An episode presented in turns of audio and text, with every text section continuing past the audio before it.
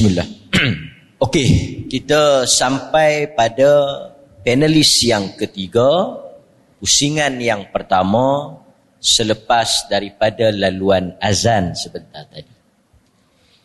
Kita telah dengar sedikit apa yang disebut oleh Dr. Rozaimi berkaitan dengan hate speech atau dalam terjemahan bahasa Melayunya tuturan yang ada unsur kebencian. Saya ingat kita sepakat Sesiapa pun dia tak boleh menerima apa bentuk kenyataan yang bersifat penghinaan.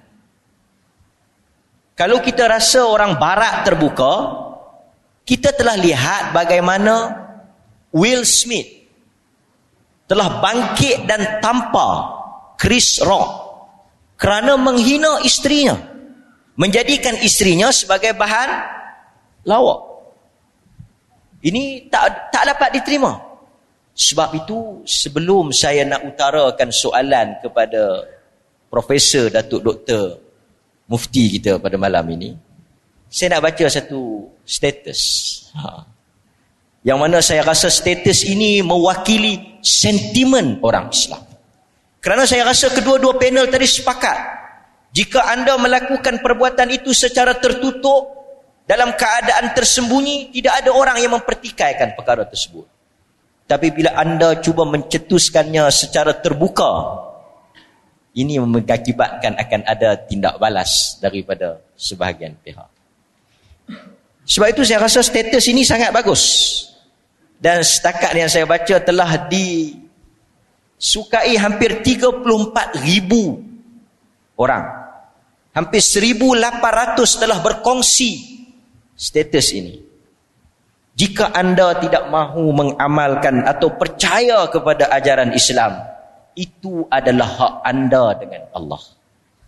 Namun jika anda mencabar dan menghina Islam secara terbuka, ini berarti anda mencabar umat Islam.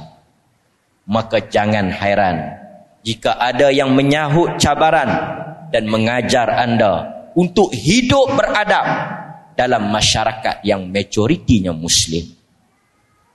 Ini respon yang awal dalam isu yang saya rasa panas dan kita semua yang berada di sini saya rasa sokong kenyataan ini. Mungkin kita berbeza mungkin kita berbeza pahaman, mungkin kita berlainan tarikat, tak ada masalah.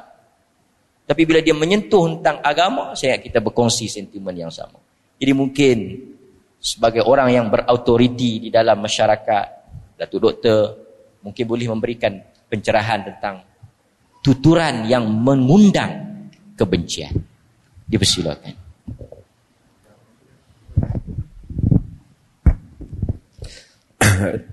Assalamualaikum warahmatullahi wabarakatuh. Alhamdulillah nahmaduhu wa nasta'inuhu wa nastaghfiruh ونعوذ بالله من شرور انفسنا ومن سيئات اعمالنا من يهده الله فلا مضل له ومن يضلل فلا هادي له اشهد ان لا اله الا الله وحده لا شريك له واشهد ان محمدا عبده ورسوله اما بعد الفضيل استاذ Mak Rizal selaku pengurusi Mak Rizal ni disebut juga dengan Mak Melaya sekarang ni nama-nama yang bertik seperti itu kalau dibuat filem mendapat sambutan yang baik. Uh, kedua-dua ahli panel uh, Al-Fadil Profesor Mahathir, Dr. Muhammad Rozaimi, Al-Fadil Ustaz uh, Salman Ali dan hadirin dan hadirat sekalian. Status yang disebutkan tadi itu saya buat masa berada di Mekah, masa meninjau sedikit isu itu. Saya nak sebut macam ni lah, mudah cerita kepada puak-puak ni. Yang menimbulkan, yang menghina Islam secara terbuka. Dan menimbulkan provokasi secara jelas yang boleh menimbulkan ketidaktentraman dan tindakan-tindakan yang mungkin berlaku di luar daripada kawalan sesiapa pun. Mereka ini tergolongan terbahagi pada dua golongan Yang pertama ialah Muslim yang mengaku Muslim. Yang menghina agama. Mereka kafir, murtad. Kena menghina agama mereka. Yang kedua ialah orang-orang yang memang asalnya bukan Muslim dalam negara ini. Yang mengambil ruang ataupun kesempatan atau melakukan hal yang sama untuk menghina Islam secara terbuka. Yang pertama seperti mereka faham bahawa negara ini majoritinya ialah orang Islam.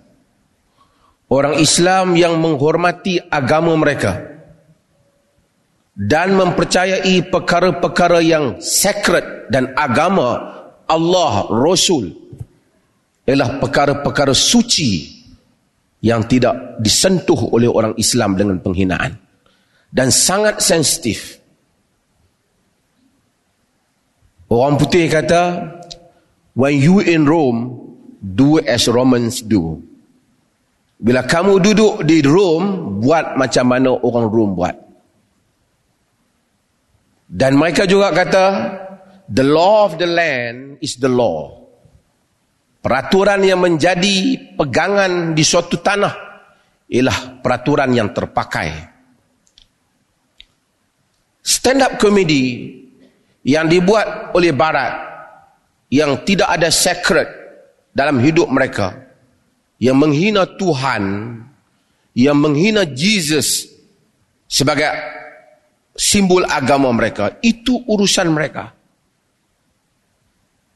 Mereka jangan bandingkan apa yang berlaku di barat itu di sini kerana itu masyarakat yang lain dan mereka mempunyai undang-undang yang lain dan orang Islam yang duduk di sana pun mengetahui keadaan itu kerana kita bukan tuan punya yang berkuasa di atas tanah mereka.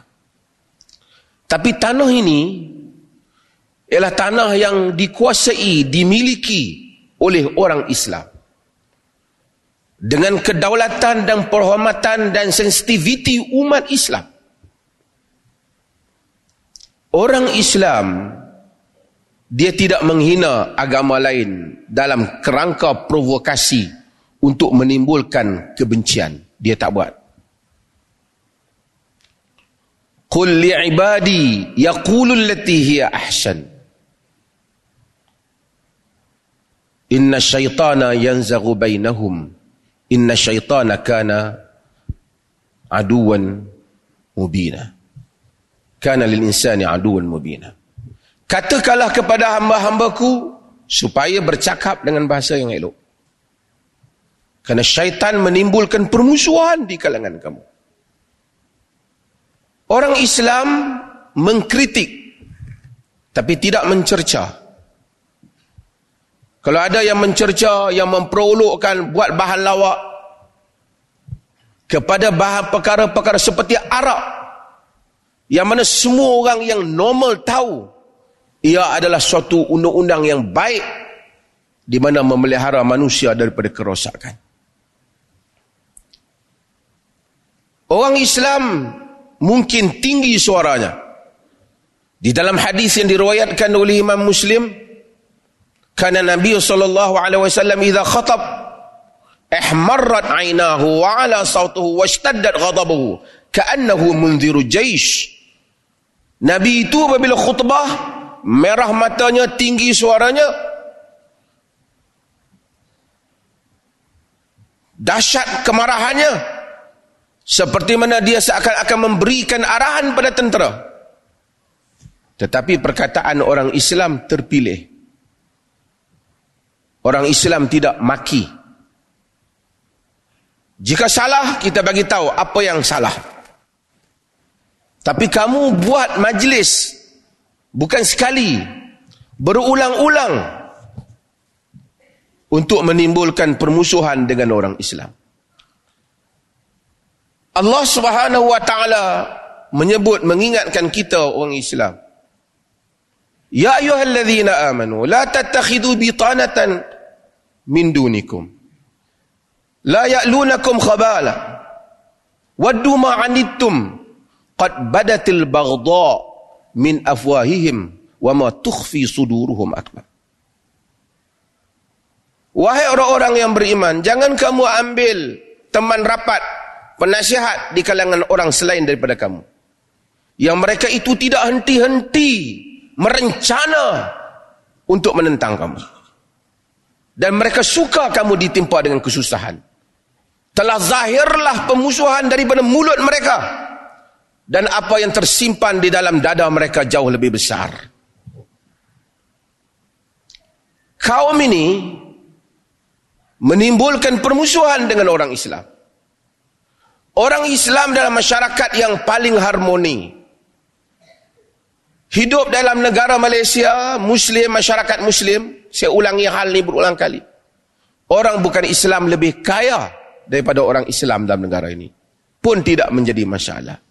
Orang Islam pergi membeli di kedai orang bukan Islam. Tidak timbul masalah.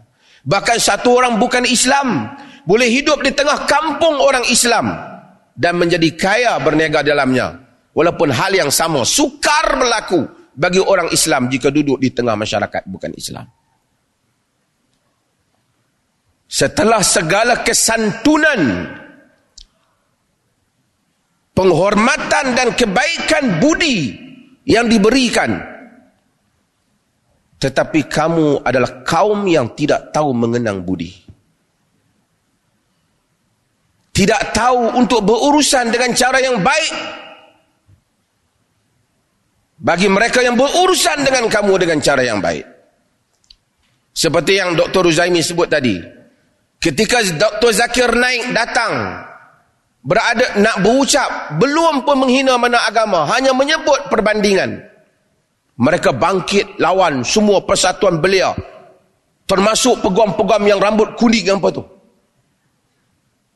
Bising kononnya ini telah menimbulkan provokasi. Bila ada orang hina Islam, mereka kata ini adalah kebebasan bersuara. Puak ini tidak ingin mencari perdamaian di dalam negara ini. Saya tidak menyebut apa hukumannya, tetapi saya mengingatkan mereka. Perbuatan mereka bukan soal kebebasan, seperti mana Ustaz Salman sebut, rights and limits. Hak mempunyai limitnya. Haknya. Jika dia exercise hak dia. Sehingga menyebabkan berlaku kegoncangan masyarakat. Maka orang yang merasakan itu hak dia. Patut dihalang dan diambil tindakan. Nabi paling santun. Apabila Yahudi datang kepada Nabi dalam hadis yang diriwayatkan oleh Imam Bukhari yang semua kita tahu. Assalamualaikum ya Rasulullah. Dia nak melawak, dia nak berhelah-helah uh, maut kepadamu wahai Rasulullah. Dengar macam assalam. Aisyah kata assalamu wa la'nah alaikum maut dan laknat pada kamu. Nabi kata mahlan ya Aisyah, innallaha yuhibbur rifqa fil fil amri kullihi. Nanti dulu Aisyah, Allah suka kelunakan dalam semua perkara. Kata Aisyah, ya Rasulullah, walam tasma' ma qalu, engkau tidak mendengar apa yang dia kata? Nabi kata, "Na'am. Qad ajabtu 'alaikum." Aku telah jawab ke atas kamu. Kerana dia lebih bersifat sedikit dia datang dengan Nabi. Tetapi apabila Ka'ab bin Ashraf sebagai kepala melancarkan kata-kata dan syair-syair yang menghina Nabi sallallahu alaihi wasallam yang bertujuan menggugat kesetabilan masyarakat Madinah itu mencabar kedaulatan undang-undang. Treason, pengkhianatan kepada negara. Nabi kata manli li Ka'ab Ibn al-Ashraf. Siapa yang boleh bertindak pada Ka'ab bin Ashraf? Ketika itu Muhammad bin Mashlamah mengambil, menawarkan dirinya. Bertindak pada Ka'ab dengan dibunuh Ka'ab bin Ashraf. kerana ia mencabar kedaulatan dan kestabilan. Sekali lagi saya ingatkan mereka. Perbuatan mencabal kestabil, kestabilan dan perkara-perkara yang dihormati dalam masyarakat Islam. Sacred. Yang tidak mengundang apa-apa faedah pada kamu. Kamu boleh ada banyak benda. Kamu boleh buat gurau senda dalam negara ini. Tapi gurau senda yang kamu buat itu hanya kerana kebencian yang ada dalam hati kamu, permusuhan kamu dengan masyarakat Islam, apa yang kamu buat itu boleh menggunakan tindakan yang jauh lebih bahaya kehadap diri kamu di dalam masyarakat muslim. Kita beri amaran kepada mereka supaya jangan hal ini merebak dan berlaku. Kebedaban yang terbatas, terbabas akan mengundang keburukan yang tidak ada kesudahannya. Orang barat boleh bergaduh kerana bola sepak bertumbuk di padang. Kamu jangan kata orang Islam tak ada otak, tak ada tak ada kebebasan. Kamu bergaduh kerana bola sepak. Sebahagian yang anak muda tengok pergi di UK, di US, di Europe Berapa banyak main bola sepak bergaduh. Kami orang Islam tak bergaduh mungkin sangat pasal bola sepak. Tapi kami akan bergaduh jika Allah dan Rasulnya dihina. Ia adalah secret dalam hidup kami. Ia adalah kemuliaan yang tidak disentuh. Kamu hina secara diam-diam. Kamu dengan family kamu nak kutuk agama Islam. Itu kamu dengan family kamu. Kamu iklannya terbuka. Kamu cabarnya terbuka ia disambut secara terbuka. Hati-hati dengan apa yang kamu lakukan. Wallahu ta'ala alam.